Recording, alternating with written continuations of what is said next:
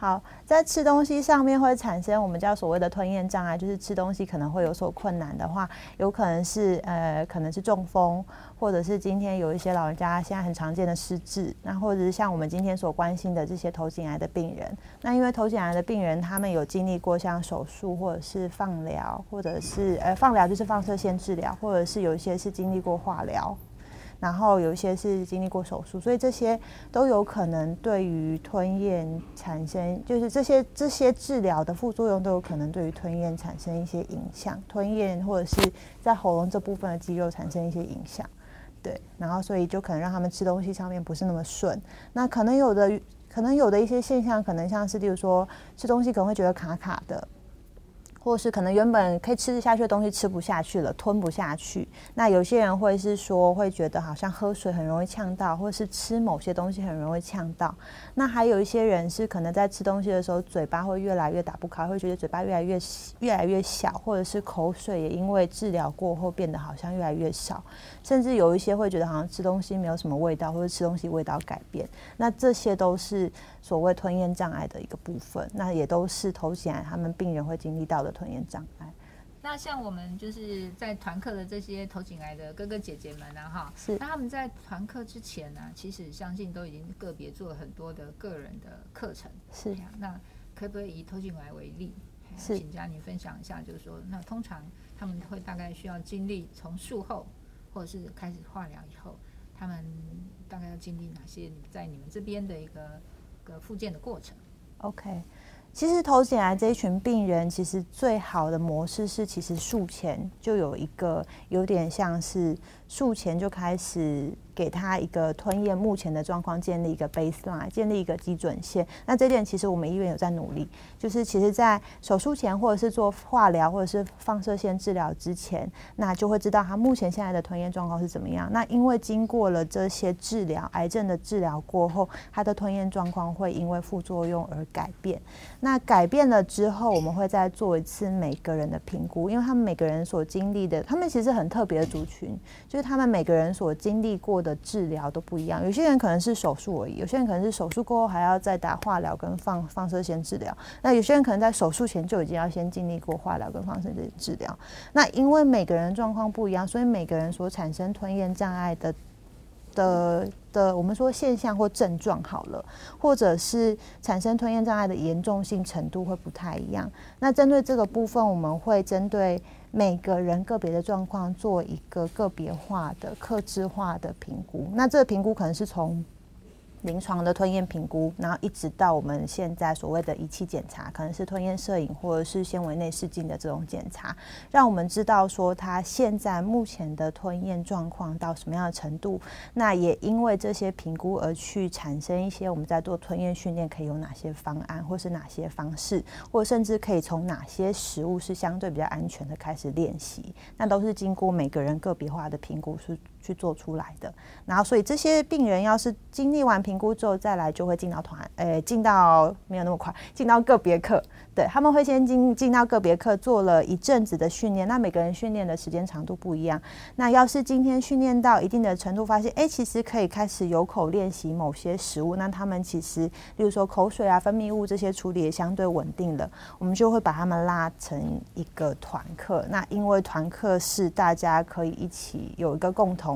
吞咽，吃得更好。吃得更安全的这个目标，然后聚在一起一起练习。呃，头颈癌这一群病人，其实他进到团课其实是非常好的一个模式。再说我们说复健或者是治疗上面，其实是非常好的一个模式。因为头颈癌病人他们进到团课，他们除了有一个共同训练吞咽的目标之外，他们还有一个有点类似像支持团体的概念。他们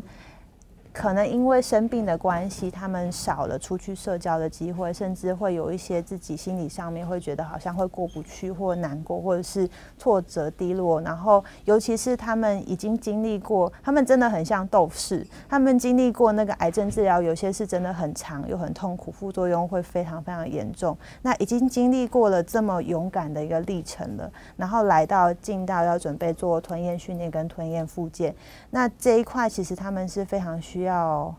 支持的，不论是心理上的支持，或是真正专业上面对于他们吞咽训练的支持。那有时候家人支持是其中一部分。那今天进到团课好是好在，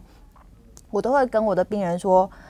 我其实不是真的很懂你到底经历过什么痛苦，但是其实你进到团体里面来，这些人懂你，因为他们可能跟你经历过相同的事情，那他们知道你辛苦是辛苦在什么地方，知道你真正要练到这个样子的程度是需要经历多少的努力。对，所以说这个部分除了有一个共同训练吞可以吃得更好、吃得更安全的目标之外，他们还可以借由大家彼此互动，给彼此关系的建立跟温暖，跟一些心理上面的支持得到很多。那我觉得这是头颈癌在把它聚成团体课一个非常好的一个点。对，有时候个别课其实我其实。单纯治疗师跟他们其实没有办法很，他们可能就会懒惰啊，或者是啊，我就是不行啊，我就是我就是做不到。但是当他在团体课看到，其实别人是可以做得到的，他就说，哎，那我也要。那或者是别人可能会用各种方式，不论是嘲讽，或者是真心的鼓励，或者什么样的方式说，哎，你要练，你要练，你要认真，一定要可以，要勇敢，要怎么样？他们其实可以得到鼓励，我觉得其实比我们单纯治疗师。给他们在个别课可以给他的，他他可以得到的是更多的，对。那么就像学呃学生啊，有在学校的课堂作业，是，然后也有回家作业一样。那么我们的头颈癌的学员们，好，那他们的课程又是如何的安排？他们现在目前头颈癌团体的课程，我们安排大概分成主要三个部分。那最大的目标当然是以吞练吞，也就是说吞咽这部分的肌肉，我们只能用。真的吞来训练吞这部分，不管是咽部或者是从舌头一路到咽部的肌肉，都是用单纯用吞练吞，所以分成三个部分。第一个部分会是没有食物的吞咽的训练，那这些可能会有一些吞咽，针对每个人的有一些吞咽的动作。那这些动作是可以训练让你这个部分，不论是协调吞咽相关的肌肉协调更好，或者是力量会更大，或者是你可以。更持久，就是今天他可能原本是吞了两分钟就累了，他今天可能可以这个动作可以做到吞到五分钟、十分钟都还 OK。对，那因为这个跟他吃饭吃一餐的的我们叫 endurance，就是可以持久多久有关系。对，那这是第一个部分，就是没有食物的吞咽的运动、吞咽的动作。然后再来第二个部分，就是其实是整堂课最大的重头戏，就是。这个部分就是一直吞，一直吞，一直吞，而且是有食物的状况下面。那这个吞的次数可能会从四十次、六十次，甚至到一百次。所以他们其实在这个课堂当中，我们都要求每个人一定要带自己的食物来。那那个食物是经过每个人评估过后，个别适合的食物、安全的质地的食物。那每个人就会带着自己的食物来，然后在这堂课当中一起练吞。六十次、一百次，就是这样一直训练，一直训练练起来。然后再来第三个部分，会是除了吞之外，当然要有一些，嗯，有点像是娱乐活动，或者是大家联络感情的方式。但是同时也不能离开说我们要训练咽部肌肉的这一个部分。所以我们会有个类似，呃，整合性或者是我们说辅助性的发声或是声音上面的训练。那可能是有一些，呃。声音的训练、发声的动作，然后甚至还带一些大家喜欢唱的歌，然后让大家一起联络感情。对，那主要是分成这三个部分。嗯，那回家作业呢？哦，对，还有回家作业，当然不能只是课堂上面。回家作业的部分，我们会让他们，因为今天有三个部分嘛，那主要回家功课会让他们在第一个部分带回去做。就是第一个部分，今天是没有食物的状况的吞咽的运动或吞咽的动作。那这个部分，他们要是 OK 的话，他们回去有些人认真，可以甚至一天我们可能规定个你就做个三十次、五十次。他们有些认真，可能会去做个一百次。那下次回来，大家就说：哇！你怎么这么厉害？啊，我就其实偷练了很多次，都有。对，是，这是回家作业的部分。那你觉得团团课带给大家最大的改变是什么？团课带给大家最大的改变，我觉得啦，就是从有一些病人是我个别课一直带到，把他拉到团体课，或是被我说服到团体课来。我觉得最大的改变是，他们脸上笑容变多了。因为。我在跟他，我个别课在上课的时候会觉得，哎，好，我是一个专业的角度去给他。但是当在跟他聊这些的时候，其实我不是真的很懂他到底经历了什么。我只知道这是一件很勇敢、很辛苦、很努力的一个过程。但是当他进到团课的时候，有一些我发现，哎，其实这个人其实这么活泼，哎，为什么你在个别课都没有跟我讲过这些话？但是你在团体课，你可以是一个这样的样子。那。有一些的情感上面的支持，也是只有在团体里面，他们才就是有点像是自己产生出来的。对，那这是我觉得给他们最大的改变，也是我们个别课不一定可以给他们的东西。就是这堂课啊，虽然说病人他们都说我们好像给他的帮助很大，他们从我们这边学到很多，例如说吞咽上面的技巧，吃东西可以吃得更好啊，可以吃得更多的东西。但是其实我其实很想要跟病人说的是，其实他们才是带给我们很大的欢乐，或者是疗愈，甚至让我一个礼拜其实心情很好的一堂课。对，因为其实听他们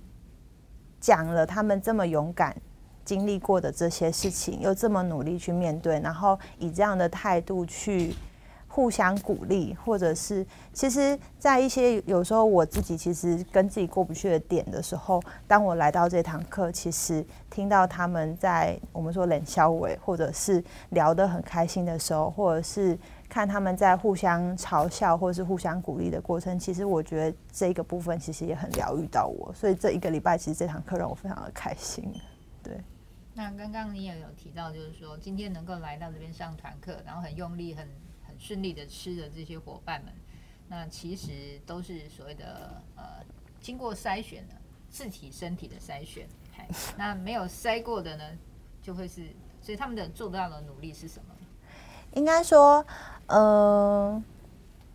刚才他们有提到说，他们其实很努力，就是很勇敢的就拼着就吃。但是这个部分，其实我们保险一点的方式，其实还是经历过完整的评估之后，来一步一步告诉他们说，从练习什么东西开始吃。那这样其实一步一步走起来是比较稳的方式。那他们这些很勇敢，然后觉得好像这样就可以这样拼着吃，其实有一个很重要的重点是，其实他们